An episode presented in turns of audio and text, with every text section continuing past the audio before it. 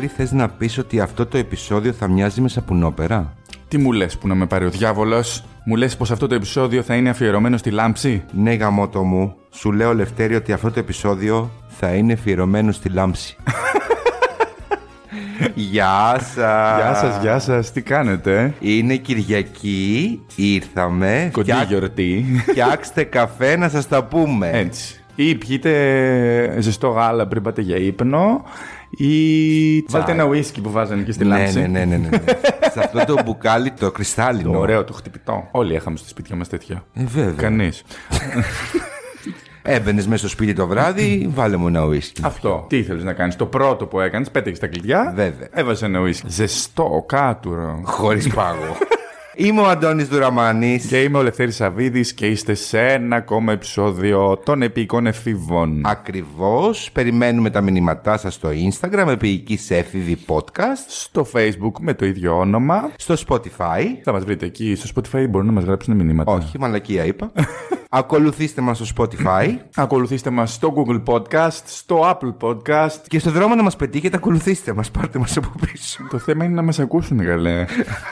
Όχι να αποκτήσουμε stalker. Επειδή όμως θα μας ακολουθήσουν γι' αυτό. Α, α, με συγχωρείτε. Και έχουμε και mail, πες το mail, Αντώνη. Βεβαίως. Επίοικης podcast παπάκι gmail.com. Αν θέλετε κάτι έτσι πιο εκτενές, εμείς εδώ είμαστε να τα διαβάσουμε, να τα ακούσουμε, να χαρούμε που μας ακούτε. Να σας κάνουμε repost και ό,τι θέλετε. Να μπούμε στο θέμα. Ναι, ναι, να πάμε λίγο να ακούσουμε πρώτα το ε, κλασικό και καθιερωμένο μουσικό θέμα Ακριβώς. και επιστρέφουμε.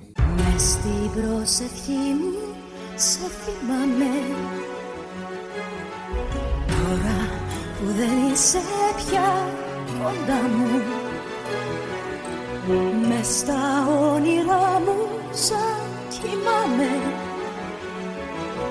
Πνίγω τη μορφή σου στα φιλιά μου. Πάντα θα υπάρχει στην καρδιά μου. Τώρα που τα πάντα έχουν τελειώσει Έρχεσαι και φεύγεις στα όνειρά μου. Και εύχομαι ποτέ μην ξημερώσει. Έμαθα να ζω στη μοναξιά εγώ και ο πόνος μου. Έμαθα στη θλίψη που με πνίγει να γελώ. Έμαθα οι φίλοι σαν με πρόδωσαν να υπάρχω μόνη σ' αγαπώ Σ' αγαπώ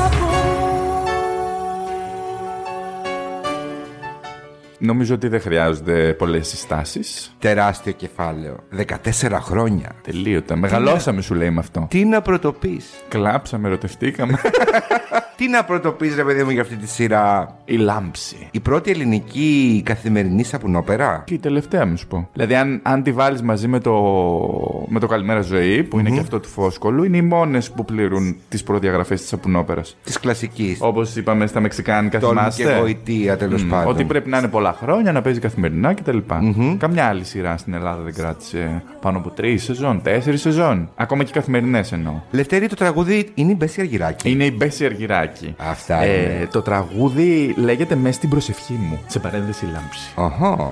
Δεν ακούμε τους στίχους βέβαια στους τίτλους αρχής, αλλά είναι ένα κανονικό τραγούδι το οποίο γράφτηκε από τον Ρόμπερτ Williams, παρακαλώ. ο Α, οποίος κρίμα, πέθανε πρόσφατα. πέθανε πρόσφατα, κρίμα. Μμμ. Και το ερμήνευσε η Μπέση Αργυράκη. Και διάβασα ότι υπάρχει ένα πάρα πολύ ωραίο ε, στιγμιότυπο πίσω από αυτό. Story time. Yeah, yeah. Ο Νίκος Φόσκολο ήθελε την Μπέση Αργυράκη. Τώρα ήθελε και τον Ρόμπερτ Williams, ήθελε την Μπέση Αργυράκη. Την είχε φανταστεί, ρε παιδί μου. Με το δίκιο του. Ναι, δεν μπορώ να πω. Εγώ θα, το, θα την έβαζα να πει το κορμί και αλάτι, αν με ρωτάς προσωπικά. Σταμάτα. και όπως έχει πει η Μπέση Αργυράκη αργότερα, είναι, είναι μία η ώρα το βράδυ, ξέρω εγώ, 12, κάτι τέτοιο, κοιμάται με τον άντρα της και χτυπάει το τηλέφωνο.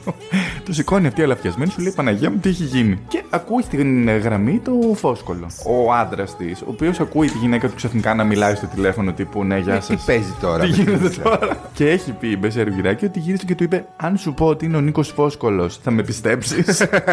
και τελικά της πρότεινε να πει το τραγούδι και το είπε. Μιλάμε για τη λάμψη. Μιλάμε για την πρώτη και τη σημαντικότερη σαπουνόπερα στην ιδιωτική τηλεόραση. Έκανε πρεμιέρα στις 16 Σεπτεμβρίου του 1991. Εσύ Λευτέρη το βλέπει. Τότε στις αρχές, κάπως. Με Σπυρόπουλο και. Και Σελήνη. Και Σελήνη και τέτοια κάπως. Όχι και φανατικά. Σου είπα στο meeting που κάναμε, το καθιερωμένο Ναι, ναι, meeting, θυμάμαι και αυτή την ξανθιά που έκανε τη, τη χαμένη μάνα που τελικά ζούσε. Τη Χριστίνα Κένιχ. Αυτή. Εγώ το έβλεπα. Το έβλεπες για καιρό; Ντροπή. Μου.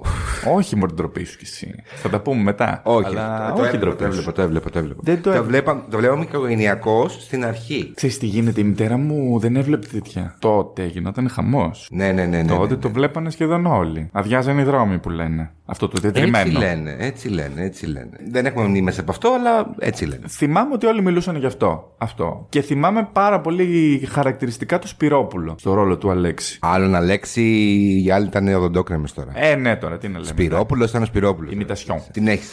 Λοιπόν, η σειρά, όπως είπαμε και πριν, προβαλόταν για 14 χρόνια. Γεγονός που την έχει βάλει στο ρεκόρ Guinness. Θα κάνω μια παρένθεση εδώ. Για Μπορεί κάτι. να το λένε σε σχέση με άλλες σειρές αμερικάνικες είναι τίποτα. Για τις σειρέ είναι 30 χρόνια. ας πούμε, Εντάξει, ρε 35. φίλε, σου λέει. Είναι ρεκόρ μακροβιώτες Guinness. στην Ελλάδα. Α, μπράβο. Αυτό. Εντάξει, τρέχεις μόνος και βγαίνεις πρώτος. Έτσι κι αλλιώς. 3.457 επεισόδια δεν τα λες λίγα. Όχι. Γιατί εμεί όσο έχουμε πει έχουν 60, 90, 50. ναι, Όσες σειρές ναι, ναι. έχουμε κάνει μέχρι τώρα. Μαραθώνιος. Λέγεται λοιπόν ότι για τους διαλόγους και τα λοιπά και το σενάριο έχουν γραφτεί 150.000 σελίδες διαλόγων. Εγκυκλοπαίδεια κανονική. Ότι είχαν ε, συνολικά 190 Yes. Mm-hmm. Και ότι συμμετείχαν 1500 ηθοποιοί. Στρατιά. Ρε φίλε. Πολύ. Είναι πάρα πολύ. Ε, ναι, αλλά άμα σκεφτείς πόσοι άνθρωποι αντικαταστήσαν ε, τους ίδιους ρόλους. Πόσοι άνθρωποι μπαίναν να κάνουν ε, κομπάρσους, δεύτερους ρόλους. Εντάξει. Σε όλα αυτά τα- στα 14 χρόνια. Ε, βγαίνει. Τουλάχιστον δουλεύαν ηθοποιοί σαν οικογένειε. Αυτό. αυτό. Βγάζαν το ψωμάκι τους. Μπράβο. Πρωταγωνιστές Χρήστος Πολίτης, Κάτια Δανδουλάκη, Νίκος Απέργης, Λουκία Παπαδάκη, Έφη Πίκουλα, Κώστας Πυρόπουλος, Αλέξανδρος Σταύρου μετά, Νίκος Παπαδόπουλος, Ανδρέας Ανδρεόπουλος, Λεωνίδας Κακούρης, Τάνια Καψάλη, Καλλιόπη Ευαγγελίδου, Όλγα Τουρνάκη και έχουμε να πούμε ακόμα. Ω. ου, είναι πάρα πολύ Καλά ηθοποιοί. είσαι. Αυτή είναι η βασική που παραθέτει, να σας πω την αλήθεια, και το Wikipedia. Μεταξύ αυτών κάποιοι είναι ο ένας που αντακατάστησε τον άλλον. Α πούμε, ο Σταύρου ε, πήρε το ρόλο του Αλέξη όταν έφυγε ο Σπυρόπουλος. Ε, το πρωταγωνιστικό δίδυμο, ωστόσο, ήταν ε, ο Πολίτης και η Δανδουλάκη, τουλάχιστον για τα πρώτα έξι χρόνια, έτσι. οι οποίοι είχαν ξαναπέξει μαζί στον κινηματογράφο. ε. Ναι, εγώ νόμιζα ότι ήταν Φόσκολος, αλλά τελικά επειδή το έψαξα δεν ήταν καμία από αυτές τις δύο σειρές ε, ταινίες Φόσκολος. Άντε ρε εσύ. Εγώ έτσι νόμιζα. Λοιπόν, ήταν η Κάτια Δανδουλάκη έχει παίξει στον Παπαφλέσα. Παιδάκι. Τι θυμάσαι; Αμέ, πώς δεν Παιδάκι, θυμάμαι, παιδάκι. κοριτσάκι. Ε, συγγνώμη. Ναι, για πείτε, παρακαλώ, κύριε. Υπάρχει ένα αστείο στιγμιότυπο από μια συνέντευξη που έχει δώσει η Δανδουλάκη που έλεγε ότι τότε στο Παπαφλέσα που ήταν πάνω στο άλογο είχε πολλούς βαθμούς μοιοπία και δεν έβλεπε. Οχ. Και τη κουνάγανε σημαίες από την άλλη μεριά ότι Για να τώρα ξέρει πού θα ξεκινά. πάει. ναι.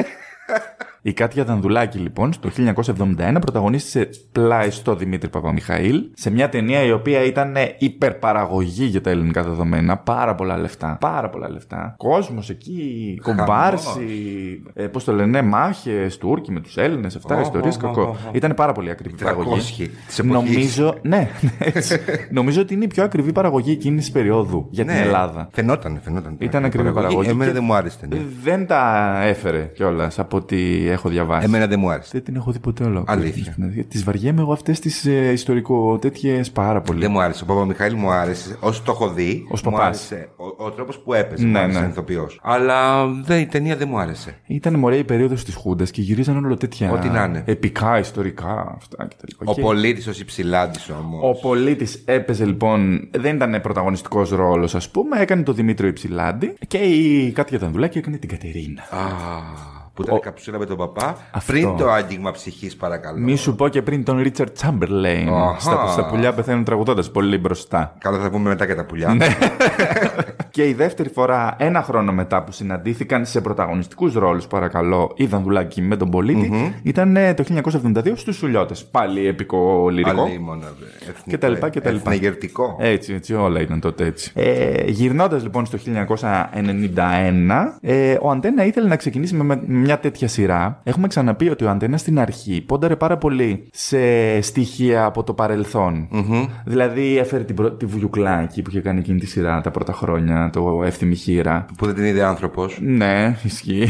Συγγνώμη κιόλας. δεν την είδε όντως. Τα Είχε γεγονότα. κάνει μια σειρά με τη Βλαχοπούλου που επίσης δεν την είδε άνθρωπος. Αυτό Θυμάσαι; θέλω πολύ να το, το θυμάμαι, το έχω δει λίγο. Θέλω πολύ να το δω. Έτσι από περιέργεια. Πρέπει να μην βλέπετε τώρα. Δεν πρέπει να βλέπετε. Έχεις Όχι λόγω Βλαχοπούλου, Όχι, επειδή μωρέ. ήταν στην αρχή της η τηλεόραση και ήταν κάπως τα σύριαλ. Λίγα σύριαλ ήταν πολύ δυνατά. Σε αυτό λοιπόν το πλαίσιο, ο Αντένα ήθελε το φωσκολο Ο οποίος Φόσκολος ως όνομα είναι τεράστιο κεφάλαιο, έτσι. Και στον κινηματογράφο, Δεν θα το πούμε μετά συζητάω. πιο αναλυτικά πράγματα. Και στην τηλεόραση όμως. Δηλαδή στη δημόσια τηλεόραση είχε γράψει ιστορία όσο κανείς άλλος. Συναντήθηκαν λοιπόν και του πρότειναν να κάνει μια εβδομαδιαία εκπομπή. Ε, μ, σειρά. Αλλά αυτός είπε όχι. Εγώ θα κάνω καθημερινό. Μπράβο. Και όπως είδαμε σε ένα αφιερωματικό που βγάλε πρόσφατα ο Στο Αντένα. flashback του αντένα. Είχε κάνει διατριβή, σου λέει, ο Φόσκολος εκείνη την Είχε, περίοδο. είχε δει πολύ αμερικάνικη τηλεόραση και τα αμερικάνικα τα καθημερινά, έτσι ώστε να πάρει κάποιες ιδέες τέλος πάντων. Και πρέπει να είμαστε και εκείνη την εποχή, πρέπει να πούμε την αλήθεια, τα καθημερινά, τα αμερικάνικα, κάνανε θράψη και στην Ελλάδα. Ε, βέβαια. Ε, ε, Στα νιάτα, και, και γοητεία. Τόλμη και γοητεία κυρίως. Ναι, ναι, ναι. Γινόταν χαμός. Αυτό δεν μπορούσα να το δω.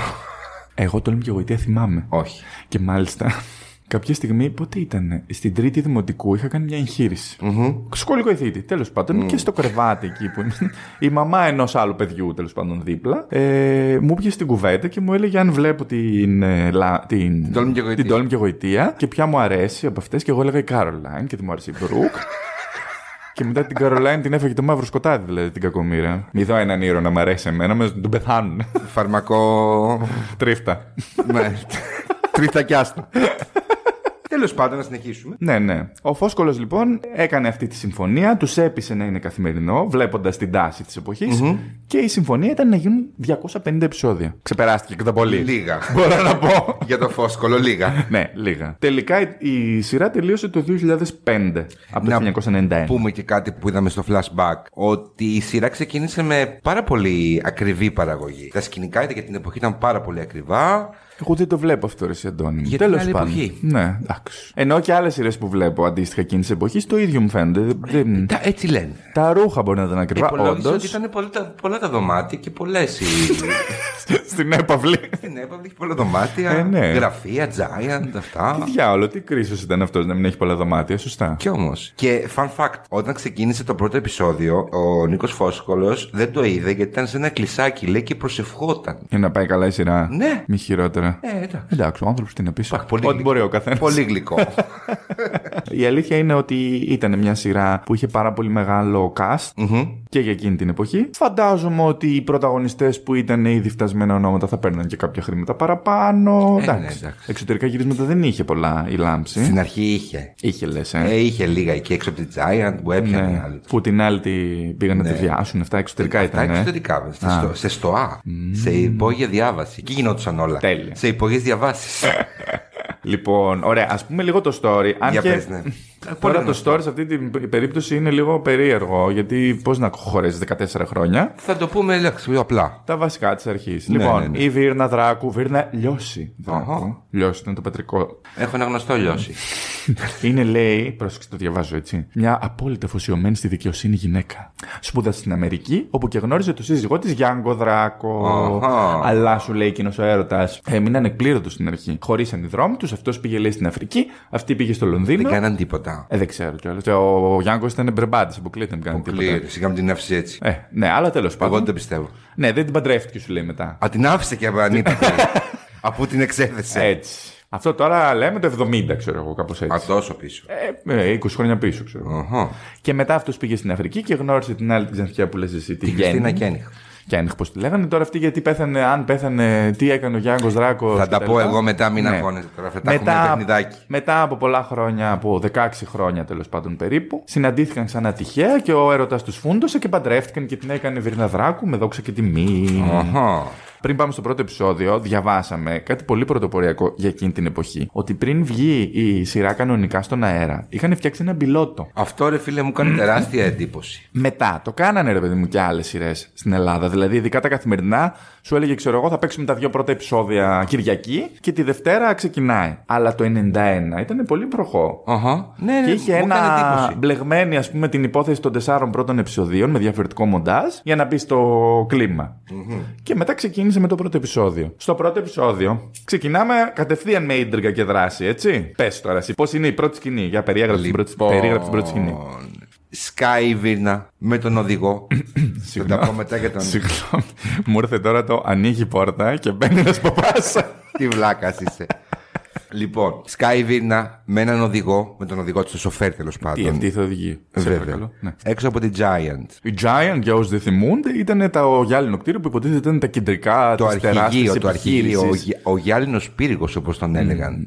του Δράκου, ας πούμε. Δράκου, και του των Δράκου. επιχειρήσεών τους. Ακριβώς. Πάει η Βίρνα με τον οδηγό λοιπόν μια βόλτα από το γραφείο να του ανακοινώσει κάτι πάρα πολύ σημαντικό του Γιάνγκου. Χαρούμενοι. Χαρούμενη, πάρα πολύ χαρούμενη. Στα σκαλιά της Giant πετυχαίνει το Σέβο, τον αδερφό του Γιάνγκου. Καλέ, το θυμάσαι εξονυχιστικά εσύ. Βέβαια. Α, οκ, ναι. Τι κάνεις, είστε καλά, αυτά; Χάρηκα που σε είδα. Πώς είναι τα παιδιά και τέτοια. Ανεβαίνει λοιπόν προς τα πάνω και πιάνει το Γιάνγκο αγκαλιά με τη Σάντρα, η οποία είναι γραμματέας. Με το κομπινεζόν αυτή. Τον Ινφίδιο, Έσχος. η οποία είναι ερωμένη του. Πάντα ήθελε να του καταστρέψει αυτή πάντως. Βεβαίως. Ήταν η πρώτη απόλυτη κακιά. στη Μπράβο, σειρά. μπράβο, μπράβο. Θα τα πω μετά Λουκία γιατί θα- έχω, Παπαδάκης. έχω κι άλλα να πω. Και φεύγει λοιπόν. Κατεβαίνει λοιπόν έτσι συγχυσμένη. Περνάει μπροστά από το Σύνταγμα με μια πολύ ωραία σκηνή. Περνάει... Εκεί τα πιάσε τα περιστέρια. Εκεί τα πιάσε. Γι' αυτό μετά έπαιξε στο τρέλ. Θα τα πούμε μετά για τα άσε παιδιά. μας. Και πηγαίνει και τα πίνει, γίνεται τελειώμας σε ένα μπαράκι το οποίο είναι του στράτου. Στον μπαρ τροπικάνα. Σε ένα μπαράκι που μαζευόταν όλοι εκεί πέρα και σε μπερδευόταν. Χαμετπίο. Χαμετυπίο σου λέει. Ναι, αυτό. ναι, δεν ήταν για κυρίες αυτό. Όχι, κολόμπαρο. λοιπόν, Εδώ, ν- γιατί δεν τα λέμε έτσι εμείς τώρα από το κεφάλι μας. Το story λέει μεθάει και βρίσκεται πεσμένη στην άσφαλτο. αφού έφυγε, αφού Ναι, έφυγε από ήπια το μπαρ. πολλά σου λέει και αυτή δεν ήταν και συνηθισμένη. Αυτό ήταν γίνει μεσημέρι, αυτή έκατσε μέχρι το βράδυ εκεί πέρα. Και έπινε. Βεβαίως. Ουίσκια. Αμέ, Μόνο χωρίς ουίσκια. πάγο. Οι πλούσιοι μόνο ουίσκια πίνανε, το έχω παρατηρήσει. Το ούζο χεσμένο. Ούτε που να το δουν. Ένα τσίπουρο, κάτι, να ανοίξει η καρδιά σου. Τέλος πάντων, φεύγει από εκεί και έχει γνωρίσει εντωμεταξύ τόση ώρα εκεί πέρα που ήταν τον ε, ιδιοκτήτη του μπάρου, ο οποίος είναι ο Στράτος, ο Τζόνι Θεοδωρίδης. Αχα. Φεύγει λοιπόν η κυριούλα από εκεί πέρα να πάει, δεν θυμάμαι πού, σπίτι της. Αποκλείεται σπίτι της αφού χώρισε. Σου Δεν λέει. θυμάμαι πού θα πήγαινε. Στο Αυτό γραφείο δεν- μπορεί να δεν πήγαινε το στι θυμάμαι. εγγελίε. Κοιμηθεί εκεί στο καπένα παιδάκι. Α, ναι. Μπορεί, ξέρω εγώ. Τέλος πάντων. Φεύγει από τον κολόμπαρο. μες στη σούρα. Εγώ τα πω τώρα εδώ πέρα πώ τα λέμε. Να τα λέμε αλήθεια τώρα. Να Να τα λέμε λέμε σοβαρά όπως πρέπει. πράγματα. Λοιπόν, φεύγει από το κολόμπαρο μέσα στη σούρα, λοιπόν, ξαναλέω. Και περνάει από μια υπόγεια διάβαση. Εκεί της επιτίθονται να τη βιάσουν. Και αυτό μπροστά. Θυμάσαι μετά το μία αναστρέψιμος, μπελούτσι και Βεβαίως. τέτοια. Βέβαια, τι, αυτά ήταν καραμέλα. Ο φόσκολος τους είχε όλους. Αίματα. Σκάει εδώ μεταξύ ο στράτος, γιατί έφευγε και το παιδί, είχε κλείσει το μαγαζί, είχε πάει αργά η ώρα. Ε, μέχρι να κάνει το ζήτα στο... Ε, στη ναι. μηχανή χρειάστηκε λίγη ώρα.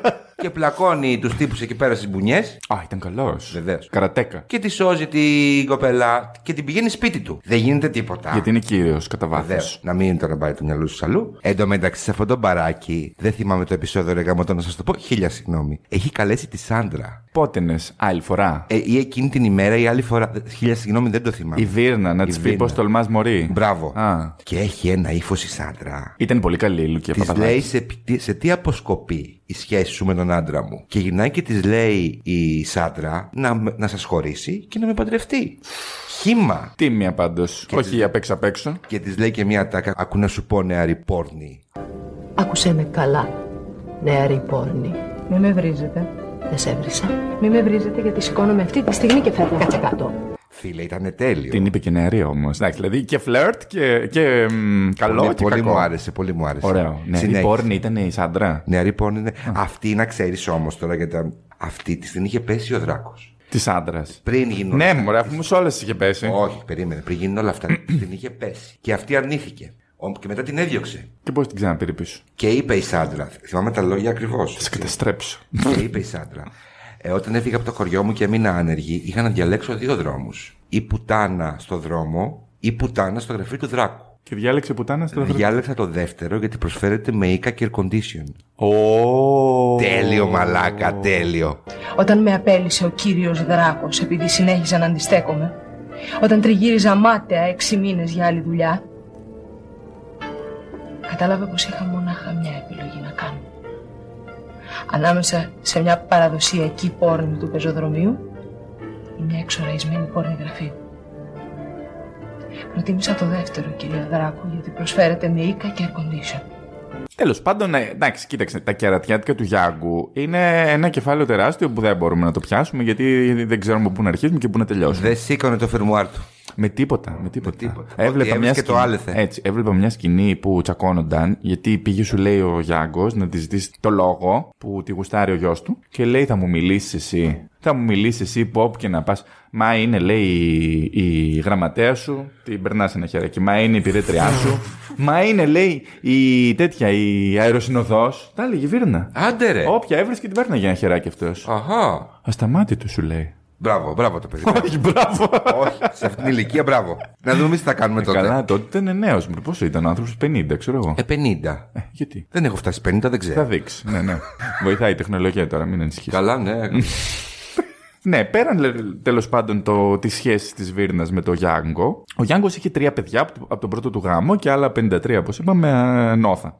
Στα, τρ- τα τρία αυτά παιδιά ήταν ο Αλέξης, ο Τίμος και η Τατιάνα. Τα νόμιμα. Τα νόμιμα, ναι, ναι. Ο Αλέξης, όταν πρωτοείδη τη Βίρνα, κάτι σκύρτησε, σου λέει μέσα του. 16 χρονών που ήταν. Μέσα του λέμε, όχι κάτω. του. Θέλω πολλά να πω και σε κοιτάζω σαν γατάκι να μιλήσω. κάτι σκύρτησε μέσα του, λέμε. Θέλω να Ωραία. είσαι λυρικός, ποιητικός, σαν το Κάτι φόσκολο. σκύρτησε μέσα του.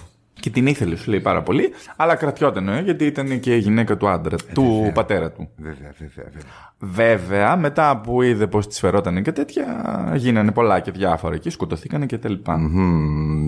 Ε, είδα ένα επεισόδιο πάλι. Έχω Ναι. δει τόση λάμψη όσο δεν είδα ποτέ τότε. Ε, που έλεγε, θα, σου τα πω, θα σε ρωτήσω στα ίσα. Και θέλω να μου απαντήσει ένα άντρας, έλεγε ο Γιάνγκαο. Ισχυρίζεσαι ότι είσαι παιδί μου και φλερτάρεις τόσα χρόνια πίσω από την πλάτη μου τη γυναίκα μου; Τι ονειρεύεσαι να κάνεις τόσα χρόνια, παιδί μου; Να ξαπλώσεις τη γυναίκα του ίδιου σου του πατέρα ανάσκελα σε ένα κρεβάτι; Και μ, απαντούσε ο Αλέξης, Ναι, αγαπώ τη γυναίκα σου. Σοκ. Τα είχε μάθει ο Γιάνγκος αυτά; Τα είχε μάθει όταν ο άλλος μπήκε μπροστά. Τώρα όλες οι ιστορίες στο Blender. Μπήκε σου λέει μπροστά για να τη σώσει από έναν που ήθελε να τη σκοτώσει γιατί μπήκε κατά λάθος φυλακή και έφταιγε αυτή. Ό,τι να είναι. Τέλος πάντων και μπήκε μπροστά και έφαγε τη σφαίρα και έπαθε αμνησία. Τον είχε χαμουρέψει και λίγο πριν. Αν το Αλίμονο. θυμάμαι καλά. Όχι τον αυτό με τη σφαίρα, τον Αλέξη. Είχαν, είχαν, είχαν επιτυχτεί, παιδί μου. ε, δεν ξέρω τώρα αν είχε παίξει και σεξ, τέλος Και- πάντων, ναι. στο- Εγώ έχω την ημερομηνία μέσα γραμμένη, να την πω. Ναι, τέλος πάντων και μετά αυτή ένιωθε τύψεις και πήγε η ίδια κυρία και του είπε: Κοίταξε να δεις, ο γιος σου τρέφει αισθήματα για μένα. Μπράβο. Μπράβο. Μπράβο. Και τέλος πάντων, ε, και του είπε ότι εγώ τι έχεις, τι, έχεις, τι σκοπό έχεις, λέει για τη γυναίκα μου. Και είπε, λέει, ότι αυτή είναι μια κυρία, το είπε αυτός. Ε, ήταν ήδη. Ναι, ήταν, ήταν. Και ότι εγώ της προσέφερα κάτι που δεν μπορείς να της προσφέρεις εσύ. Την καρδιά μου. Της έδωσες στα χέρια. Ε, ήταν όμως αυτός ο Αλέξη. χωρίς να το θέλω. Ισοπεθαμένος από ντροπή και τύψεις, τύψεις, ναι. Της χάρισα κάτι που δεν μπόρεσες να της χαρίσεις ποτέ εσύ. Μια καρδιά. Μια καρδιά που χτυπούσε μόνο για αυτή. Και που την άξιζε όσο καμία άλλη.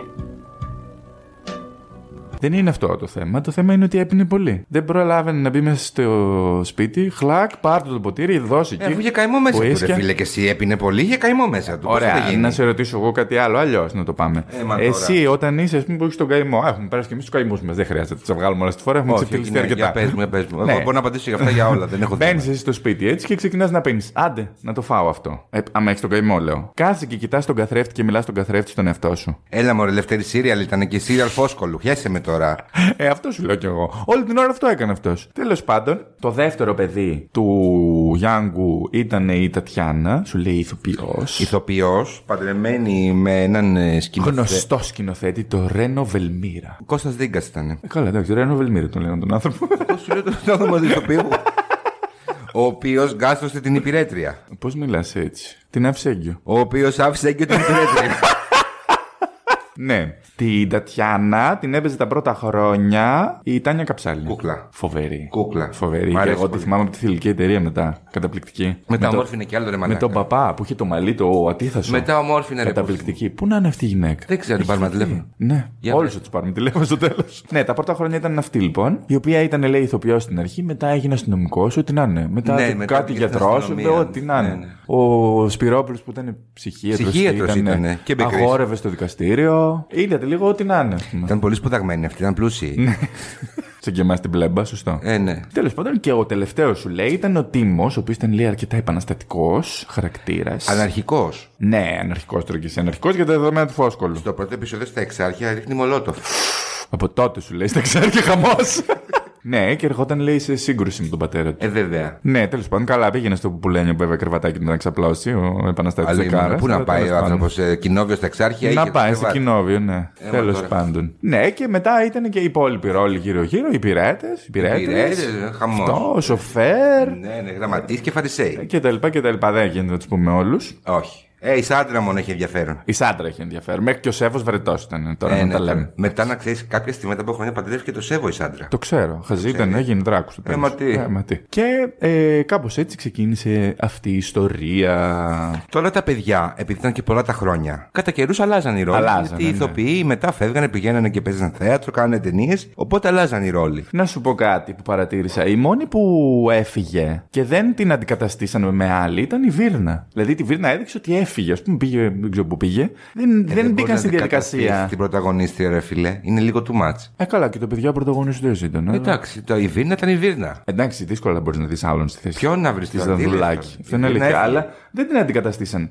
Τους υπόλοιπους λοιπόν είδαμε πάρα πολλούς ηθοποιού. Για πες για τον Αλέξη. Αλέξης Δράκος. Λοιπόν, η πρώτη περσόνα και αυτή που έμεινε πιο πολύ νομίζω σε όλο τον κόσμο ήταν ο Κώστας Πυρόπουλος ο οποίος έπαιξε μέχρι το 96 παρακαλώ. Αλέξη είναι ένας. Τέλος. Πέντε χρόνια, έτσι. Οι άλλοι οδοντόκρεμε. Το 96 ανέλαβε τον ρόλο του ένας άλλος ηθοποιός, ο οποίος χαρακτηρίστηκε από τα καθημερινά αργότερα. Ο Αλέξανδρος Σταύρου. Ο Αλέξης ξαφνικά έγινε λίγο έτσι πιο καστανός, μάκρυνε λίγο τα μαλλιά, άπηξε μουσια. Ήταν ένας άλλος. Δηλαδή εκεί που τον έβλεπες, ας πούμε, ξανθό γαλανομάτι, πώς ήταν. Είμαι ο- ένας άλλος, δώσε παράνοια. Αυτό. Ερχόταν όλο σου λέει «Α, αυτός είναι ο Αλέξης. Εντάξει, ρε φίλε το. Ταραζόταν η γιαγιά στο σπίτι σου, λέει τι γίνεται. Πάθανε κάτι. λοιπόν, ο Αλέξης έμεινε μία σεζόν. Κρίμα. Ο Αλέξανδρος Σταύρου, είχε και το ίδιο όνομα. Και ξαφνικά ο Αλέξης γίνεται πανύψηλος, μελαχρινός, με, γάλαζε- με μπλε μάτια Είναι πάλι. πανύψηλο ο Αλαφούζος. Ναι, είναι πάρα πολύ ψηλός. Άντε, ρε. Ναι, ναι, ναι. Δεν του φαίνεται. Ναι, ρε, πρέπει να είναι 90 ο άνθρωπος. Ήταν ο κύριος Αέρινε Σιωπές μετά. ε, που κάνανε εκεί τους αεροπόρους, θυμάσαι. Ε, έπαιζε σε Αέρινε Σιωπές. Δεν το βλέπα. Ούτε εγώ, αλλά θυμάμαι τα τρέλερ, είχε πολύ πλάκα. που πηγαίνανε με το κασκέτο παραμάσχαλα. Δεν το θυμάμαι. δεν το Ναι, θυμάμαι. τέλος πάντων, τους φύσαγαν οι αέριδες. Α, Σιωπηλές. ναι, τέλος πάντων. Και ο Αλαφούζος έκατσε, σου λέει, δύο σεζόν. Από το 98 μέχρι το 2000. Από το 2000 μέχρι το 2003 ήταν ο Νίκος Παπαδόπουλος, ο οποίος λέει, ε, αποκάλυψε ότι μετά δυσκολεύτηκε πάρα πολύ όταν σταμάτησε από τη λάμψη οικονομικά κτλ. Και, τα λοιπά, και ότι κυκλοφορούσε στους δρόμους και μοίραζε φυλάδια για να μπορέσει να τα βγάλει πέρα. Και τελευταίος ήταν ο Δημήτρης Δρακόπουλος. Με τον Δημήτρη Δρακόπουλο κλείσαμε τη λάμψη. Δηλαδή αυτός ήταν ο τελευταίος που έπαιξε το ρόλο του Αλέξη. Ήτανε πέντε. Ήτανε πέντε πέντε. ηθοποιοί. Πάμε στον Τίμο. Τίμος. Ο πρώτος ηθοποιός που υποδίθηκε τον ε, Τίμο Δράκο ήταν ο Τάκη Ανούσης, 91 με 92. Ο οποίος κάποια στιγμή ξαναγύρισε στο Καλημέρα Ζωή σαν ε, μπάτσος. Ναι, και έπαιξε πιο πολύ, νομίζω. Ναι. Και τραγουδάει κιόλας αυτός. Ό,τι να είναι. Κάτι αλήθεια. βρήκα ένα δίσκο, έχει και φωτογράφηση κανονικά. Ο Ανδρέας Ανδρεόπουλος, ο οποίος έπαιξε 92 με 96 και κάποια στιγμή ξαναγύρισε το 3. Και έκανε φινάλε. Ναι. Λοιπόν, ο Ανδρεόπουλος είναι πολύ γνωστή φιγούρα. Εγώ αυτόν θυμάμαι ως Τίμο. Τον Ανούζη δεν τον θυμάμαι. Από τότε εννοώ. Α, οκ. Και να πούμε ότι ο Ανδρεόπουλος έπαιξε στα οργισμένα νιάτα στις Τρεις Χάριτες, το γκομενάκι που τα είχε η Μαρία. Το κόμμα της Μαρίας, ναι. Και πρόσφατα επανήλθε στα έτσι, δραματικά, εντάξει, βρε; όχι στα σαπουνόπερα κτλ. Στις 8 λέξεις. Άντε ρε. Ναι. Δεν ξέρω, αυτές τι σειρές δεν τις βλέπω εγώ, οπότε δεν. Ε, εντάξει, τώρα εγώ και λόγω δουλειάς τα γνωρίζω όλα. Ναι, δεν- αλλά δεν ναι, ξέρω. δεν μπορώ να σου πω κι εγώ ότι το έχω δει, αλλά ναι. Λεωνίδας Κακούρης μετά 96-98. Μένω εδώ. Κάτσε τώρα. Έχει, ναι, έχει ναι, ναι, εδώ ναι, πολύ ναι, ωραίο ναι, ναι, ψωμί. ναι, ναι. Ο Λεωνίδας Κακούρης, όπως όλοι γνωρίζουμε, είναι ο ηθοποιός που έπαιξε τον Δούκα Σεβαστός στι Άγριε Μέλισσες. Ο Δούκα Σεβαστός είχε μία αδερφή. η αδερφή του λοιπόν ήταν η Κάτια Δανδουλάκη. και είχε βγει ο άνθρωπος και είχε πει ότι στη Λάμψη έπαιζε το γιο της, στις Άγριες Μέλισσες έπαιζε τον αδερφό της, ε, στο επόμενο θα παίζω τον πατέρα της. Έτσι. Πολύ νορμάλ. και πόσο δίκιο έχει; ναι, ρε. Αγέραστη. Φτού να είναι καλά η να είναι γυναίκα. καλά, να είναι καλά. Την έχω δει και από κοντά, Αντώνη. Αλήθεια. Είχα την τύχη να κάνω μια συνέντευξη μαζί της στο θέατρο, που θα πω τώρα να ξεφυλιστώ. Παίρνω τηλέφωνο να κάνω τη συνέντευξη και μου λέει η γυναίκα, ναι, όποτε θέλετε να δούμε την ώρα, να, έρθω, να έρθείτε από τα καμαρίνια και τα λοιπά. Και της λέω, σε ποιο θέατρο, και μου λέει, στο Κάτια Δανδουλάκη. Μαλάκα, είσαι ηλίθιος. είσαι βλάκας. Είσαι βλάκα. Ο αδερφός μου γέλαγε τρεις ώρες όταν το είπα. Μα είναι δυνατόν. Μπορεί να έχει πάει κάπου αλλού εκείνη τη χρονιά, που να ξέρω. Στο αλίκι. Τέλος πάντων, παρένθεση. Και, για συνέχισε. και ο Βαγγέλης Ρόκος από το 98 μέχρι το 2003 και μετά επιστρέφει ο Ανδρεόπουλος. Ανδρεόπουλος και, Και και τελειώνει τη τελειώνει. λάμψη. 3 Ναι. με 5. Έφυγε και αυτός, λέει, στο τέλος. Πήρε τον οματιόν του και έφυγε. Γεια σας. Ωραία. Α, να πω εγώ για την Τατιάνα Δράκου λίγο γρήγορα. Η Τάνια Καψάλη, νομίζω η πιο χαρακτηριστική, μέχρι το 94 ήταν τις τρεις πρώτες σεζόν και μετά ανέλαβε η Καλλιόπη Ευαγγελίδου. Ε, Μέχρι το 2002. Το 2002 στο ρόλο είδαμε τη Μέρη Βλουτή. Δεν μου λέει κάτι το όνομα. να σου Ε, Την πω ξέρω, την την ξέρω, την ξέρω, την ξέρω. και η Τατιάνα Δράκου έκλεισε με την Ελευθερία Ρίγου. 2004-2005. Ε, έχω να πω ότι η Ελευθερία Ρίγου λίγο αδικήθηκε τέλος πάντων. Γιατί στην αρχή ξεκίνησε της πολύ δυνατά. Έπαιξε Μιρέλα Παπαϊκονόμου, το Μη φοβάσαι τη φωτιά, πρωταγωνίστρια. Και μετά έπαιξε στο Ασυνήθει ύποπτους με το Βλαδίμηρο Κυριακίδη. Ωραία σειρούλα αυτή, ρε φίλε. Πολύ ωραία σειρά. Τέλος πάντων, μετά η κοπέλα αυτή είχε πολύ σοβαρά προβλήματα υγείας. Είχε πάρει πάρα πολλά κιλά, προσπάθησε να τα χάσει και κατέληξε να είναι η τελευταία Τατιάνα. Γρήγορα να πούμε, γιατί είναι πάρα πολλά, ότι εκτός από αυτά τα παιδιά, ο Γιάνγκος Δράκος είχε και μια σειρά από ενόθα παιδιά. Όπως λέμε και στην Αχαγιά, έσπερνε παιδιά αβέρτα. Έτσι. Καρπερός. Ναι, μπράβο. Λοιπόν, σε Μίνα Δράκου, Νάντια Μουρούζη, Ναι, ναι, ναι. Ε, ναι. Πάρα πολύ καλή. Και κούκλα. Κούκλα, κούκλα, κούκλα. Κούκλα. Ήταν η τελευταία σύντροφος του Δημήτρη Παπαμιχαήλ, έτσι, Ναι. η ηθοποιός. Ναι, ναι, ναι. Αυτή λοιπόν υποδιόταν ένα εξόγαμο του Γιάνγκου Δράκου, η οποία έμαθε ότι είναι κόρη του όταν πέθανε η μάνα της και ήρθε στην Ελλάδα, λέει, να τον σκοτώσει. Ω, Τώρα δεν ξέρω γιατί, όλοι θέλουν να τον σκοτώσουν βέβαια. Κάτι θα ξέρανε. είχαν προσπαθήσει να τον φάνε πολύ. ναι, αυτό είναι μια αλήθεια. Τέλος πάντων, μετά τα βρήκαν, έμενε και αυτή στο σπίτι, όλοι μαζί, όλοι καλή Όπως είπες και εσύ, έχει πολλά δωμάτια το σπίτι. ναι, καλέ, τι. Χωράγανε, δεν είχαν πρόβλημα. Ήταν η Τζίνα Λιώση Δράκου, που αυτή δεν έχω καταλάβει αν είναι κόρη του Δράκου, αλλά για να έχει το όνομά του ήταν σίγουρα κόρη της Βίρνας. Κούκλα είναι και αυτή. Ωραία ήταν και αυτή. Τζέννη Ήταν η Ιωακιμίδου. Τζέννη Ιωακιμίδου, που έκανε μετά καριερούλα έτσι, μέχρι τα τέλη του 2000, τα τέλη του 90. Έκανε καριέρα. Καλή, μετά καλή κούκλα. χάθηκε. Όμορφη, όμορφη πολύ. Είχε κάνει το βότκα πορτοκάλι Ναι, ναι, ναι, και ναι, τα ναι, λοιπά. ναι. Και η Τζένιφερ Δράκου. Ω, εδώ; Περίμενε. Να το πούμε τραγουδιστά. Παίζεις, ναι με παίζεις Μα δεν ξέρεις που πας και ποια πόρτα χτυπάς Δεν το Ναι. θυμάμαι άλλο. Ναι, Ούτε αυτό. εγώ. Ως εκεί. Να πούμε το My Secret Combination. Αυτή κι αν είναι πολυτεχνίτησα και ρημοσπίτησα Κοίταξε να δεις, ο Αντένα είχε σκεφτεί τότε ότι θα βάλω την καλομήρα που είχε μόλις κερδίσει το Fame Story. Να τραβήξω το πιο νέο κοινό Ναι. Φαντάζομαι Όπως τα έλεγες και εσύ τώρα, με έχεις κάνει σαν τα μούτρα σου, πίπες. Τροφή ναι, τέλος πάντων, μάλλον αποδείχτηκε ότι δεν ήταν κόρη του αυτή στο τέλος από τη μου Δεν ήταν κόρη του Αυτή ήταν Γιατί εγώ το είδα την καλομήρα Σας παρακαλώ. ναι, ναι. Πήγε αυτή, έσκασε και του είπε ότι είμαι κόρη σου γιατί μου το είχε πει η μαμά μου η οποία έχει πεθάνει. Με λένε Jennifer. Yeah. Του είπε ότι τραγουδάω. Πες το σκηνικό αυτό, σε παρακαλώ. ναι, ναι, του είπε ότι τραγουδάω εγώ στην Αμερική που είμαι. Και της είπε, Σε παρακαλώ, κούκλα μου, πες μου ένα τραγούδι. Και του είπε το Πεθαίνω για σένα. Ένα τυχαίο έτσι που της ήρθε. ναι, καλέ. Και τελικά στο τέλος αποδείχτηκε ότι δεν ήταν κόρη του, είχαν γίνει λάθος. Στο μευτήριο. Ναι, δεν ξέρω. Ναι, τέλος πάντων, Jennifer Dracos. Ε, σίγουρα θα υπάρχουν κι άλλοι. πάντως. Καλά, ναι, Αλλά, σταμάτητος ήταν. Δεν μπορούμε να τους βρούμε όλους. Εγώ έχω να σου πω ότι παρότι δεν το παρακολουθούσα και αυτούς που θα πούμε τώρα, εγώ δεν τους θυμάμαι καθόλου. Τίποτα. Εγώ θυμάμαι κάποια πράγματα. Ε, ο Φόσκολος είχε μια λατρεία για εγκληματίες, αλλά όχι τύπου είμαι κλέφτης. Σκοτώνανε. Όχι μόνο αυτό όμως, ότι είχαν και ένα ηθικό υπόβαθρο. σου Υπήρχε, λέει. ναι, μπράβο. Υπήρχε. Ήταν παρανοϊκοί, αλλά ο στόχος τους ήταν λέει, να καθαρίσουν την κοινωνία από, το, γκο- από την κόπρο του Αυγία. Μη χειρότερα, Παναγία. κόπρα του Αυγαία. να καθαρίσει την κοινωνία από τα σκατά. Έφτιαχνε λοιπόν τέτοιους ε, ήρωες, οι οποίοι φορούσαν μάσκες και τέτοια, που βγαίνανε, σου λέει, τη νύχτα και θέλανε να εκδικηθούν αυτούς που ήταν αμαρτωλοί. Και Είσαι όταν. αμαρτωλή. Έτσι, δεν σε θέλω Δεν σε πια. θέλω πια. Και Δεν μόλις- πανηγύρι δεν Αυτό. πήγαμε, ρε, Δεν πήγαμε πούστη. τελικά, είδες. Ναι, μα τώρα. Ε, τι να κάνουμε, Σαμπρίνα ήταν μακριά τότε. Φιλιά στη Σαμπρίνα. Γεια σου, Σαμπρίνα. Και αφού λέγανε Αμαρτωλή, το πρώτο όνομα που έσκαγε στο... στο- στη λίστα των υποψηφίων ήταν ο Γιάνγκος Δράκος. Ε, βέβαια, αυτός και αν έχει κάνει αμαρτίες. Και πολλοί ήθελαν να σκοτώσουν και τη Βίρνα, γιατί σου λέει είχε κάνει κάτι λάθη, ας πούμε, σε. Δεν ήταν θέμα λαθών, μωρέ όλα. Απλά τα έκλεινε τους εγκληματίες στη φυλακή και αυτοί μετά βγαίνανε και λέγανε να φάμε τη βίρνα. Μας έκλεισε φυλακή. Ναι, αλλά αυτός ο ευλογητός, ας πούμε, και ο Αρμαγεδόν ήταν, σου λέει, το κάνανε για το καλό, για να καθαρίσει η κοινωνία. Κύριε, εγώ είμαι ο ταπεινός σου δούλος, ο ευλογητός. Μέχρι τώρα το ξέρεις, έκανα όλα αυτά που μου ζήτησες. Ακολούθησα τις εντολές σου και τιμώρησα όλους αυτούς που βρώμιζαν τον ναό σου. Όλους αυτούς που βήθιζαν τον κόσμο στην ανηθικότητα και τη διαφθορά. Και σήμερα πάλι θα κάνω το θέλημά σου. Θα κάνω ακριβώς αυτό που θέλεις. Αχ, ευλογητός, τι μου θύμισες τώρα. Ο ευλογητός ήταν που είχε μια περούκα και μια μάσκα. σαν- Βεβαίως. Σαν να ήταν ξεπετσιασμένη η μούρη του. Βεβαίως. Α. Ε, μάσκα ήταν, ρε φίλε, ξεπετιασμένη. Δεν ήταν πλαστική μάσκα όμως, αυτό θέλω να σου πω. Ήταν έτσι. Κρεάτινη. Ήταν α, από καουτσούκ, βρε αδερφέ.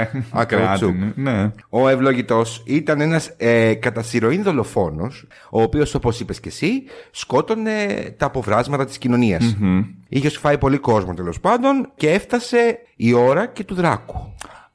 Απόβρασμα τον λες. Βεβαίως, είχε κάνει πάρα πολλά. Ε, Ε, ναι, θεωρούσε, σου λέει ότι είναι ο απεσταλμένος του Θεού στη Θεωρούσε ότι είναι απεσταλμένος του Θεού, φόραγε τη συγκεκριμένη μάσκα. Το όνομα ήταν πάρα πολύ πιασάρικο, ο ευλογητός. Ναι, τον άλλον τον λέγανε Ερμεγεδόν. Το εν- ε, Χειρότερο αυτό, εντάξει. Ευλογητός και Ευλογητός, όρος. ευλογητός. Ο Θεός ημών. Μπράβο. Ε, ο οποίος όταν σκότωνε, μετά έγραφε με σπρέι στον τοίχο ευλογητός. Βεβαίως. Δεν βολεύει όμως αυτό το όνομα για να το γράψουμε σπρέι. Θες τρία μέτρα. Ε, εντάξει, αυτό είχε. Τώρα. Η αποκάλυψη του ευλογητού ήταν εξή. Περιμέναμε. Όλη η Ελλάδα περίμενε. Πρέπει αυτά τα Δεν στο επεισόδια- έδινε δηλαδή ποιος είναι, δεν ήξερες. Όχι, όχι, όχι. Ήτανε, τότε θυμάμαι, είχα διαβάσει κιόλας και τώρα το είδα, ότι είχε τεράστια ποσοστά τηλεθέασης. Όπου έχω συζητήσει, η αλήθεια είναι και στη δουλειά, μου λέγανε γι' αυτό, για τον ευλογητό. Το Εγώ βλέπαμε όλοι τότε. Δεν το ήξερα καθόλου. Γιατί δεν είχα περίμενες ιδέα. να δεις ποιος είναι, γιατί είχαν υπονοήσει, αν θυμάμαι καλά με κάποιο τρόπο, ότι είναι κάποιος από το cast. Μπορεί να είναι, ας πούμε, κάποιος γιος του Δράκου και να θέλει Ότι να, να τον είναι φάει κάποιος λάχανο. από το cast, ρε παιδί Ναι. μου. Όλο το cast, όχι μόνο τους βασικούς. Ο Αλέξης που Γιατί είχε παίζανε πιει- πολύ τότε, ρε Ναι, παιδί είχε μου. πιει τρέλ τρεουίς και ας πούμε. Α, μπορεί. Ε, και εσύ με το ίσια στον άνθρωπο, γούσταρε να πιει. Τι σε νοιάζει; Τι σε νοιάζει, Χριστιανέ μου, έπινε ο άνθρωπος. Λεφτά είχε. Έτσι, λεφτά υπάρχουν. Ωραία. Ε, ο ευλογητός λοιπόν ήταν ένας τύπος, ο Κώστας Τερζάκης ήταν ο ηθοποιός, ο οποίος υποδιόταν τον ευλογητό, ο οποίος ήταν μπάτσος και ήταν γκόμενος της Τατιάνας. Ο Πίτερ Άλεξ ήταν ο ευλογητός. Πίτερ Άλεξ. Α, ωραία. Ο- Γιατί έχω κλάψει από τα γέλια. Λοιπόν, διαβάζοντας γι' αυτό, βρήκα. ότι ο ηθοποιός Κώστας Τερζάκης υποδύθηκε τον Πίτερ Άλεξ, τον ευλογητό, Ναι. τον Αλή Μπαρκίζ, τον Ιωνα Ρωμανό και τον Μάρκο Αγγελίδη. Στη σειρά. Ο Μάρκος Αγγελίδης ήταν ο τελευταίο, νομίζω, ο τελευταίος ρόλος. Ναι, ο τελευταίος, αλλά πώς έκανε όλους αυτούς; Δεν ήταν ο- το ίδιο πρόσωπο όλοι. Το ίδιο πρόσωπο ήταν ο Πίτερ Άλεξ και ο ευλογητός. Ναι, ναι, ναι, ναι, ναι. Απλά Και- ξαναήρθε ο άνθρωπος. Και ο, και ο Αλή ήταν μια περίοδο κατά την οποία υπήρχε άλλαζε η νομοθεσία στην Τουρκία στο πώς θα κληρονομούν οι, οι νεότεροι τους παλαιότερους. Και είχε μπλέξει και αυτό το θέμα. Γι' αυτό και ήρθε στην Ελλάδα, γιατί είχε συγκινήσει εδώ και έπαιζε κάτι με μια κληρονομιά. Τώρα που το είπες αυτό, να πάμε σε αυτό το θέμα που λέγαμε που το είδες που το αναφέρανε σε αυτό το επαιτειακο και έχει ένα ενδιαφέρον. Η πρώτη υπόθεση της σειράς ήταν για ουράνιο. Ναι, για λαθρεμπόριο Έτσι, για ουρανίου. λαθρεμπόριο ουρανίου. Και είχε διάφορα τέλος πάντων μέσα. Διαβάσαμε μάλιστα ότι αρχικά ο Φόσκολος ήθελε ο Γιάνγκος να είναι ο εγκέφαλος. Αλλά επειδή η σειρά πήγε πολύ καλά και δεν θα μπορούσαν να ολοκληρώσουν ε, τόσο γρήγορα. Ναι, βάλανε γιατί αν κάποιον ήταν ο άλλον. εγκέφαλος ο, δρα- ο Δράκος, θα τελείωνε η σειρά. Κάπως ναι, θα τον βάζαν μέσα, ξέρω Ναι, εγώ. ναι, δεν ναι. γινόταν. Εκείνο που έχει ενδιαφέρον όμως είναι ότι ο Φόσκολος παρακολουθούσε την επικαιρότητα και εμπνεόταν από αυτή. Αχα. Και τον είχαν πάρει, λέει, τηλέφωνο. Πώς το είχαν κάνει για πες; Μόλις έπαιζε η ιστορία αυτή του ουρανίου και τελείωσε, μετά έσκασε στην πραγματικότητα υπόθεση ουρανίου στην Ελλάδα. Και τον επισκέφθηκαν από την ασφάλεια. Μήπως ήξερε κάτι. Που τα ξέρεις εσύ αυτά και τέτοια. Ναι, Γιατί ναι, ναι. υποτίθεται ότι μετακινούσαν, λέει, ουράνιο με τα πλοία του Γιάνγκου, κάτι Ναι, ναι, τέτοιο. ναι, ας ναι, πούμε. ναι, ναι, ναι, ναι. Και έγινε γίνει κάτι αντίστοιχο. Φοβερό. Από εκεί Φοβερό. μου ήρθε, από αυτό με τον Τερζάκη που λες, ότι παρακολουθούσε την επικαιρότητα και το Βέβαια, κούμπονε. βέβαια, βέβαια. Τώρα που είπαμε φόσκολος και πώς αφού γκραζόταν την καθημερινότητα, εγώ αυτόν τον άνθρωπο τον θαύμαζα, Λευτέρη. Θα σου πω. Στην κουβέντα που κάναμε πριν, θυμάσαι που σου έκανε και μια παρατήρηση ότι ε, μου την έδινε που αναδείχθηκε, ας πούμε, επί Χούντας. Ναι, Και επειδή διαβάσαμε και ψάξαμε να βρούμε κάποια πράγματα για αυτόν, απάντησε σε αυτό ο Φόσκολο πρόσφατα σχετικά. Και η απάντηση του ήταν πάρα πολύ ωραία, κατά την άποψή μου. Για πες. Με έπεισε πάρα πολύ. Να πούμε πρώτα ένα, μια μικρή αναδρομή για το Φόσκολο, γιατί η λάμψη ήταν ουσιαστικά το κύκνιο άσμα του, έτσι. ε, βέβαια. Λοιπόν, ο Φόσκολος δούλεψε στην αρχή ως δημοσιογράφος. Χριστός και Παναγία. Ναι. Άντε ρε. Στις εφημερίδες λέει εμπρός και ανεξάρτητος τύπος και έκανε ελεύθερο και καλλιτεχνικό από εκεί τα ξέρω. Αχα. Μμ. Και μάλιστα έγραφε λέει και κριτικές για κινηματογράφο. Μάλιστα. Αργότερα, τη δεκαετία του 60, άρχισε να γράφει θεατρικά έργα και να ασχολείται και με το ραδιόφωνο. Έγραφε τα έργα για το ραδιόφωνο, γιατί πολλά από αυτά ηχογραφούνταν για το ραδιόφωνο. Ναι, τότε. ναι, ναι, ναι, ναι. Και μετά πέρασε στο σινεμά. Στο σινεμά λέει έχει γράψει και έχει σκηνοθετήσει περισσότερες από 70 ταινίες. Άντε. ρε. Αδιανόητο, έτσι. Πάρα πολλές ταινίες. Και όλο αυτό σκέψου σε μια δεκαπενταετία, γιατί μ, και πολλά, μπορεί- πολλά χρόνια μπορεί να λέω. Δηλαδή μέχρι το 80 τελείωσε όλο αυτό, δεν υπήρχε. Ναι. Από αυτές οι πιο γνωστές είναι μ, το κονσέρτο για Πολυβόλα, ε, το Κοινωνία Ώρα 0, Κούρκουλος, έτσι. Πήρε το στην άσφαλτο, είχε κάτι τίτλους όμως, καταπληκτικός. Ε, εντάξει, καλά. Και το χώμα βάφτηκε κόκκινο, το οποίο ήταν το πρώτο και το τελευταίο μάλλον ελληνικό western, που το 1965 προτάθηκε για Όσκαρ ξενόγλωση ταινίας. Αυτά είναι. Μέρη Χρονοπούλου, Κούρκουλος, Φέδων Γεωργίτσης, έπαιζε και ο Μάνος Κατράκης κτλ. κτλ. Ωραία ήταν αυτή η σειρά. Αυτή η ταινία. Μ' άρεσε. Ναι, ναι, ναι, ναι. Ναι. Τέλος πάντων, την επόμενη δεκαετία του 70 πέρασε και στην τηλεόραση. Γι' αυτό λέω ότι έχει σημασία να τα πούμε, γιατί δεν ήταν ένας ε, μετεωρίτης, ας πούμε. Τώρα που λες για ταινίες, εμένα μου άρεσε και η Πολοχαγό Νατάσα. Ξέρω ότι δεν, θα, δεν σου αρέσει. η Εμένα δεν μου ταινία. άρεσε καθόλου. Εντάξει, δεν το εμένα έχω μου δει ποτέ άρεσε. ολόκληρο, να σου πω την αλήθεια. Αν Βαριά είμαι μπεις- πάρα πολύ. Αν μπεις στη λογική, ρε παιδί μου, ότι τη βλέπω τώρα, ναι, δεν θα σου αρέσει. Αλλά γιατί το βλέπεις ότι είναι κάπως το story. Αλλά σαν ταινία και σαν δουλειά και σαν σενάριο πιο προχωρημένο θεωρώ. Κοίταξε να δεις. Εμένα δεν μου άρεσε βουγιουκλάκι. Ένα. Δεν μου άρεσε ο Φόσκολος 2. Οπότε, σαν συνδυασμός, δεν μπορώ. Βρε, ούτε εμένα μου άρεσε. Αυτό θέλω να σου πω ότι δεν περίμενα και εγώ να δω την ταινία, τη σειρά του, την καινούρια ή οτιδήποτε. Απλά το θεωρούσα άνθρωπο εμπνευσμένο γιατί ό,τι κάνει επιτυχία. Άσχετο με αυτό, ναι. Απλά σου λέω τώρα εγώ για την υπολογαγόνα τάσα. Δηλαδή, εγώ υπολο- από την Βουγιουκλάκη τα μόνα που μου άρεσαν και τα βλέπω ευχάριστα είναι η Μανταλένα, που θεωρώ ότι είναι πολύ ωραία ταινία. Ε, βέβαια. Και το, το ξύλο βγήκε από τον παράδεισο εκεί. Κάπου. Άντε και ένα αλήξιο ναυτικό. Σου έχω πει πάλι να δεις το ταξίδι. Ε, πού να το βρω; Υπάρχει στο YouTube. Α, ε, να το δω. Το ταξίδι να το δεις. Να το δω. Είναι, για μένα είναι από τις ωραιότερες ταινίες. Δραματική είναι αυτή. Είναι δραματική, έχει πολλά στερεότυπα, είναι φοβερή ταινία. Φοβερή ταινία, φοβερή ταινία. Τέλος πάντων, δεν τρελαινόμουν για τη Βουγιουκλάκη. Δηλαδή και ο τύπος που... στον οποίο παντενταρίστηκε. Το έχουμε πει χίλιες φορές στην παρέα. Ναι, μωρέ, εντάξει, δεν τώρα ήταν του καταλαβαίνω γούστου και έχεις μου. δίκιο. Το καταλαβαίνω και έχεις δίκιο. Απλά να το δεις από μια άλλη σφαίρα. Ναι. Αυτό. Ανεξάρτητα με τα τι γουστάρεις και τέτοια, δεν μπορούσα και να το δω. Το βαριέμαι, αλήθεια σου λέω. Δεν μπορώ να το δω όλο. Βαριέμαι. Ναι, OK, OK, το δέχομαι. Τέλος πάντων, ο Φώσκολος λοιπόν πέρασε στην τηλεόραση και ήταν αυτός που έκανε την τεράστια επιτυχία, την πρώτη τεράστια επιτυχία. Ήταν ο Άγνωστος Πόλεμος. Ναι.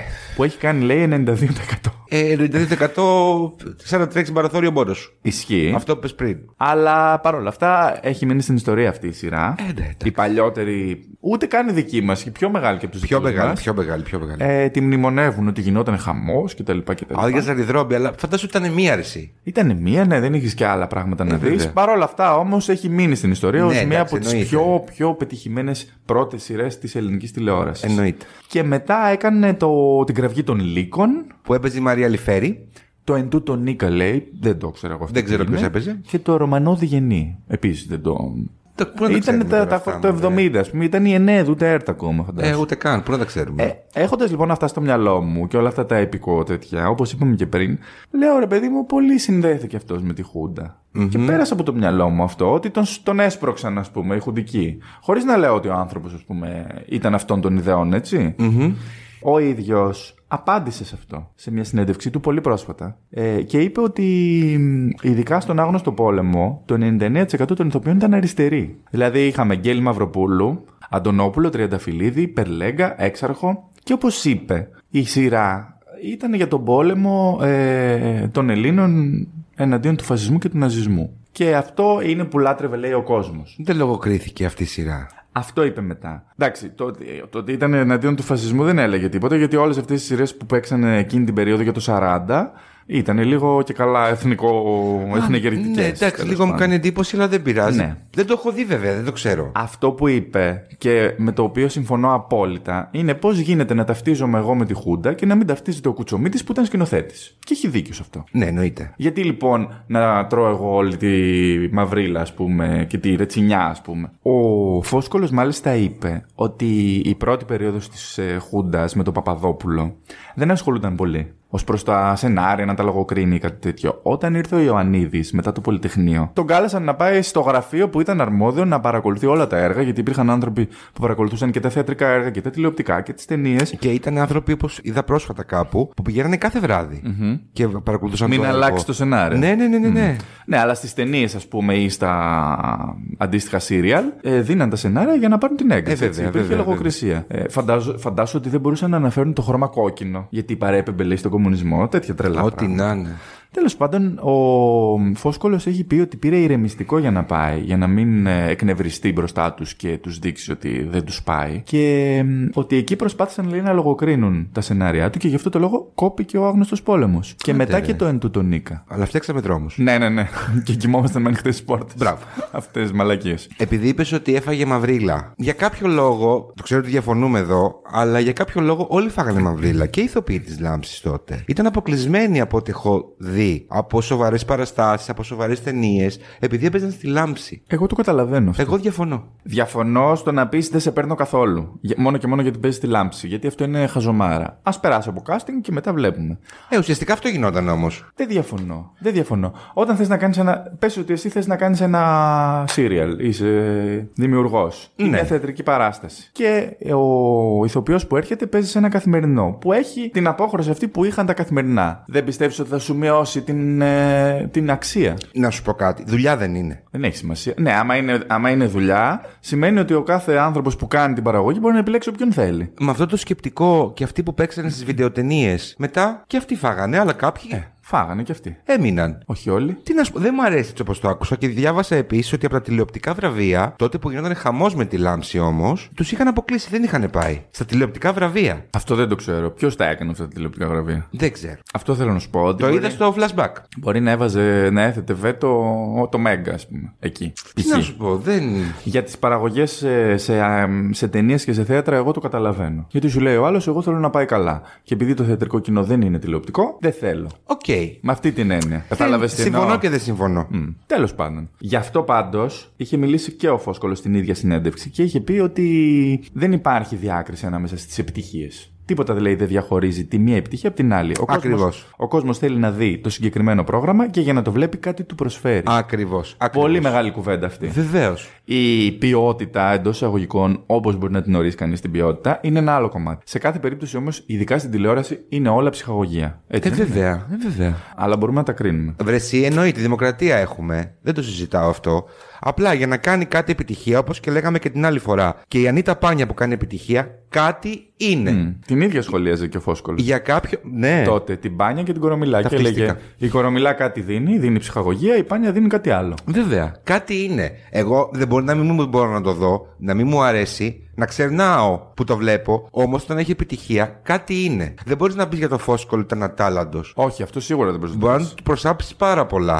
Όμως ήταν ένας άνθρωπος ο οποίος σέψινε. Κάποιος του έψινε. Ισχύει. Εσένα μπορεί να μη σε έψινε. Εμένα με έψινε. Ε, εντάξει, εμένα το ηθικό μου, ας πούμε, αγκάθι σε αυτά, και όχι τόσο στο φόσκολο, εντάξει, είναι το τι, αφ, τι αφήνω σαν αποτύπωμα μετά στον κόσμο. Αυτό που λέμε αποχάβνωση, το πιστεύω εγώ. Όταν βλέπεις πράγματα τα οποία δεν σου προσφέρουν κάτι, να σε γεμίζουν και λίγο μέσα σου, ρε παιδί μου. Να μην είναι μόνο ψυχαγωγία. Δεν το ξέρεις αν αυτός που έβλεπε τη λάμψη μετά έβλεπε και κάτι άλλο, ρε φίλε. Όχι, το, δεν- δεν το ξέρεις. Το ένα δεν αναιρεί το άλλο. Όχι, όχι, δεν το ξέρεις. Απλά σου λέω ότι αυτό αφήνει ένα αποτύπωμα. Συμφωνώ σε αυτό που λες. Απλά το ένα δεν αναιρεί το Όχι, άλλο. όχι, σε καμία περίπτωση. Και θα ξαναπούμε το τετριμένο που θα το λέμε σε όλα, ότι όλα τα πράγματα για την εποχή που βγήκαν και για το αποτύπωμα που άφησαν θα πρέπει να αντιμετωπιστούν Ακριβώς. στις διαστάσεις τους. Ακριβώς. Ακριβώς. Ακριβώς. Ούτε ο κόσμος θα γίνει ε, τετραπέρατος άμα κάνουμε καταπληκτικές σειρές που είναι όλες μεταφορές από.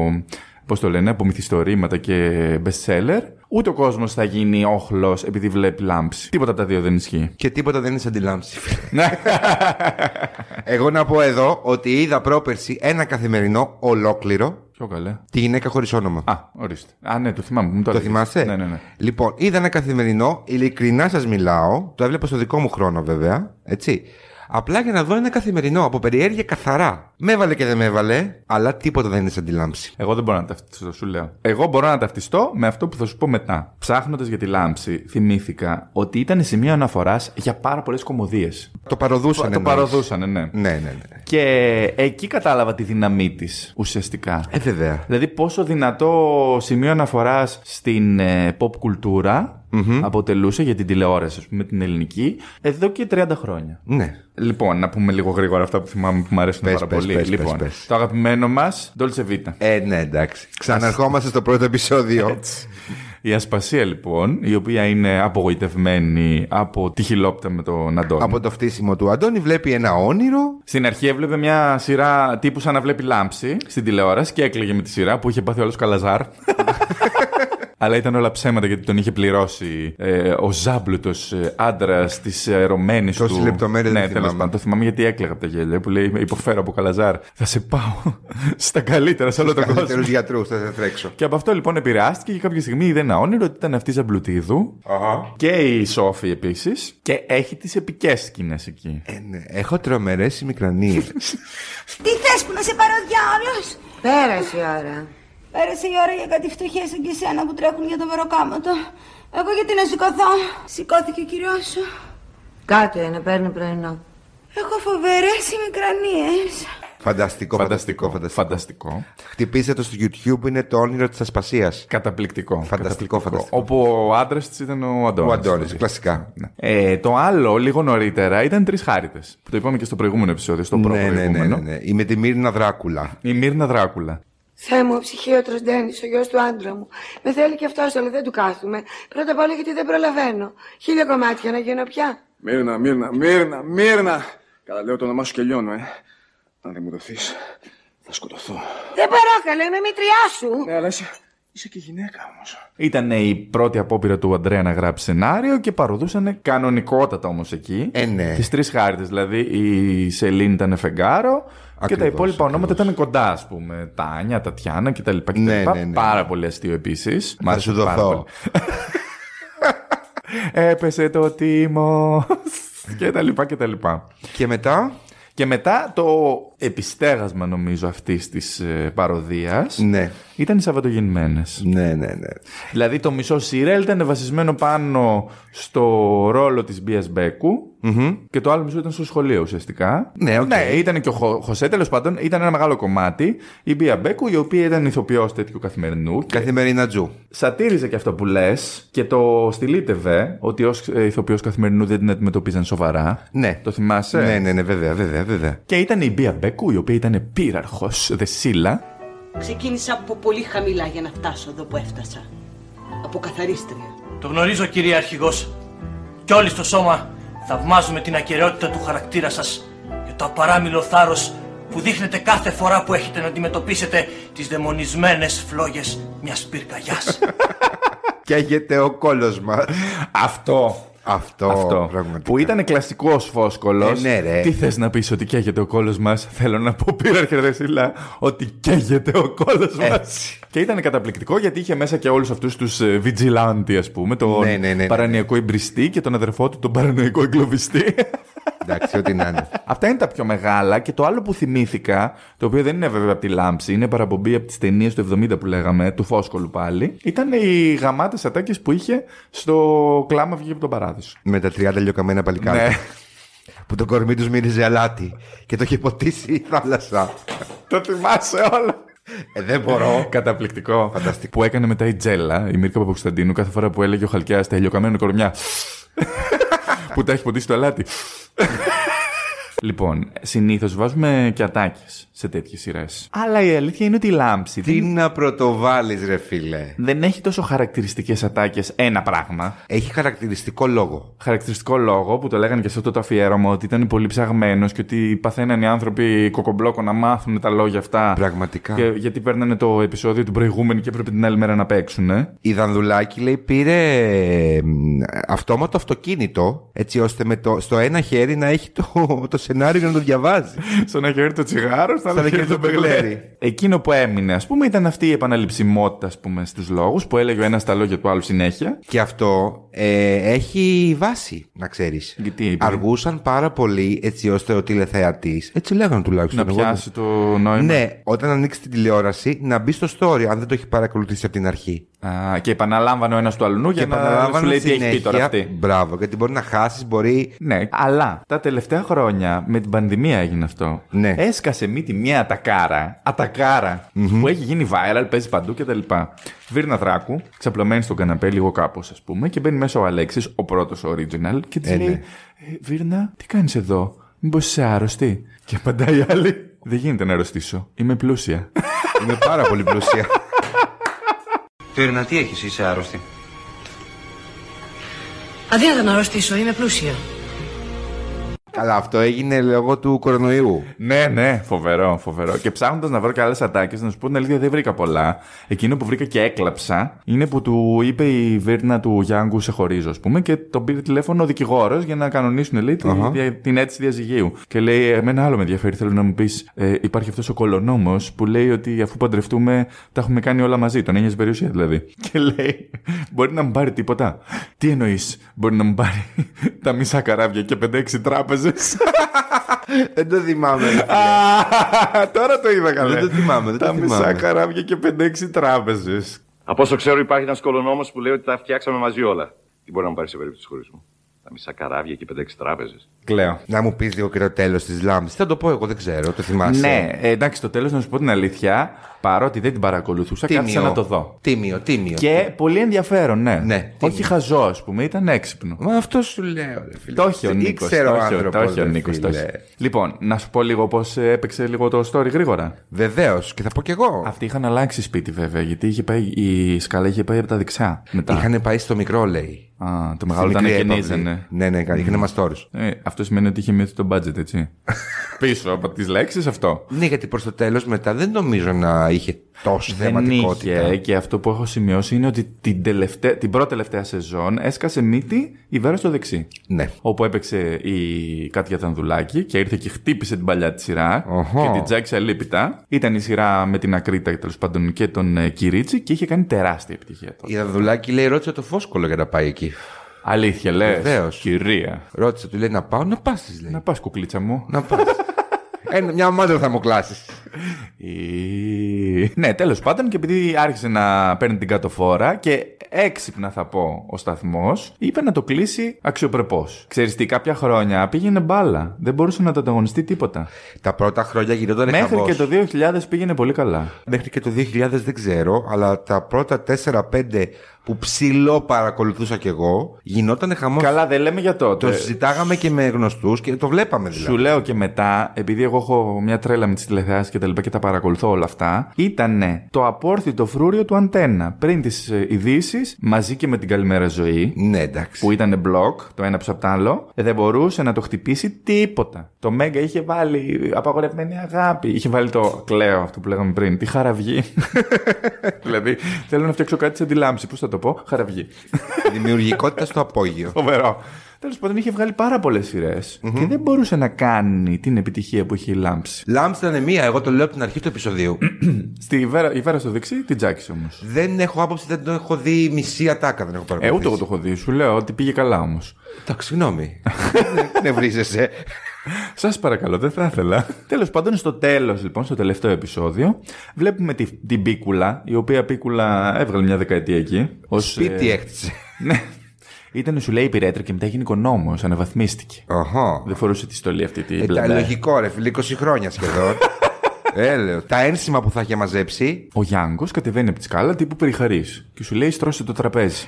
Περίμενε, περίμενε, περίμενε. Περιχαρής τρελός. Δεν το ξέρουμε ακόμα ότι είναι τρελός, μετά το καταλαβαίνουμε. Ναι, παιδί μου, το ξέραμε, το είχαμε αφού μίλαγε με, τον, με τον καθρέφτη κι αυτός. Ε, καλά, και ο Σπυρόπουλος, αλλά μου λέγες δεν πειράζει. Εντάξει. Τώρα και το Γιάνγκο πειράζει. Ο Γιάνγκος που ήταν μεγάλος πείραζε. λοιπόν. Ναι, τέλος πάντων και μπαίνει η πίκουλα μέσα. Της λέει της Αλληνής, τι κάνεις εδώ, παιδί μου, γιατί στρώνεις στο τραπέζι. Μου είπε, λέει ο Γιάνγκος. Και η άλλη έμεινε, σου λέει αυτός πάει, χάζεψε.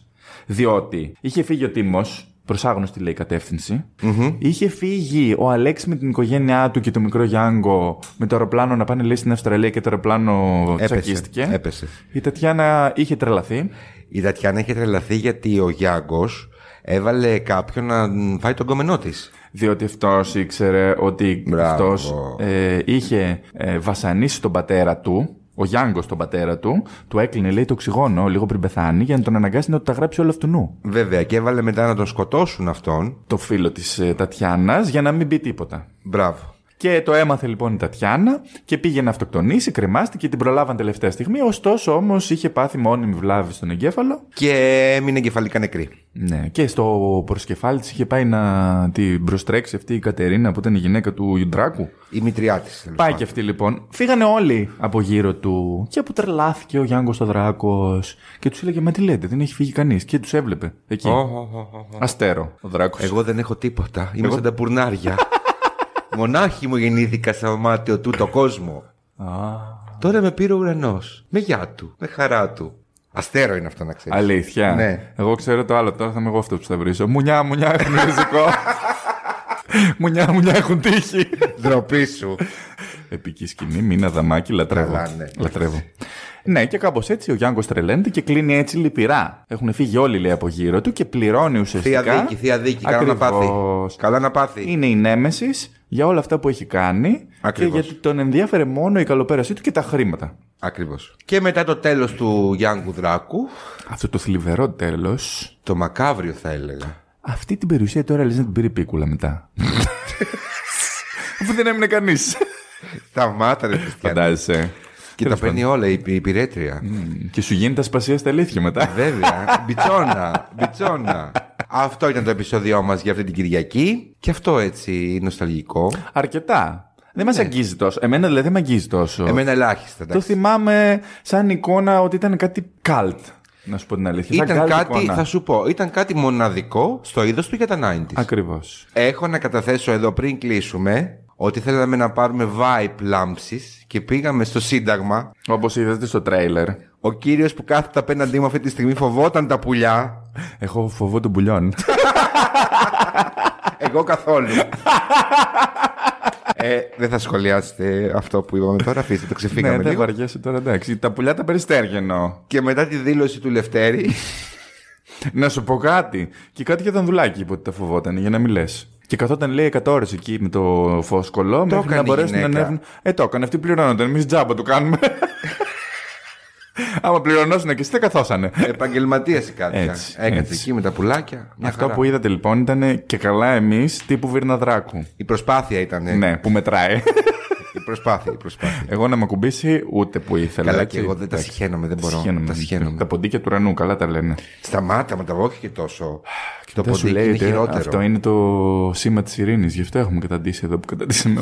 Τόσα πουλιά ωραία, μελωδικά. Το περιστέρι βρήκατε. Τέλος πάντων.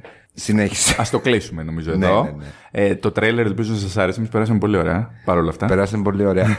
του κλέψανε του Λευτέρη την κούπα με τον καφέ. Όπου Για τον όνομα του πάμε, Θεού. τον κλέβουνε, ρε φίλε. Θέλω να καταγγείλω εδώ ότι έχω το κυπελάκι του 1,5 ευρώ για να μην μολύνω το περιβάλλον και να μην πληρώνω και τα 10 λεπτά παραπάνω. Κύριος. Μου το κλέψανε. Το διανοείστε τώρα. Αφήσαμε την κούπα και την κλέψανε μέχρι να βρούμε Για την ένα πουλί. τέχνη αυτό. Για την τέχνη. Κατάλαβες. Α. Την περνάμε για την τέχνη.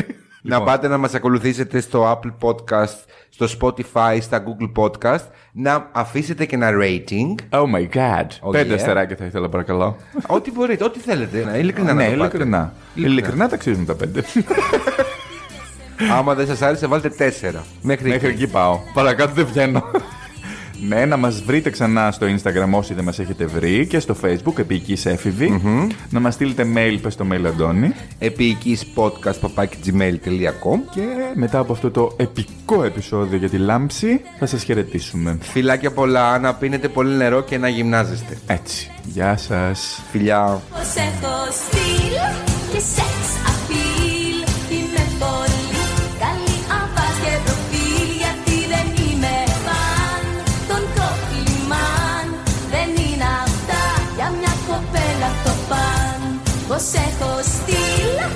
σεξ απειλ Είμαι πολύ καλή αφάς και προφίλ. Δεν πέφτω έτσι απλά. Με λόγια καλά χρειάζεται καιρός, θυσίες κι άλλα πολλά. Καιρός, θυσίες κι άλλα πολλά.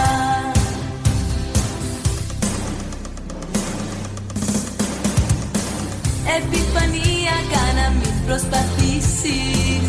Να με εντυπωσιάσεις εύκολα. Μα μέσα σου πως έχεις να μ' αποδείξεις. Περιεχομένο που αξίζει πολλά.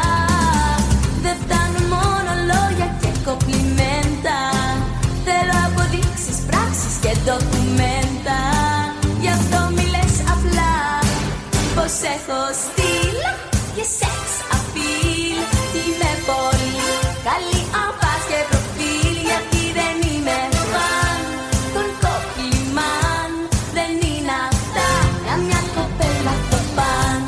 Πως έχω στυλ και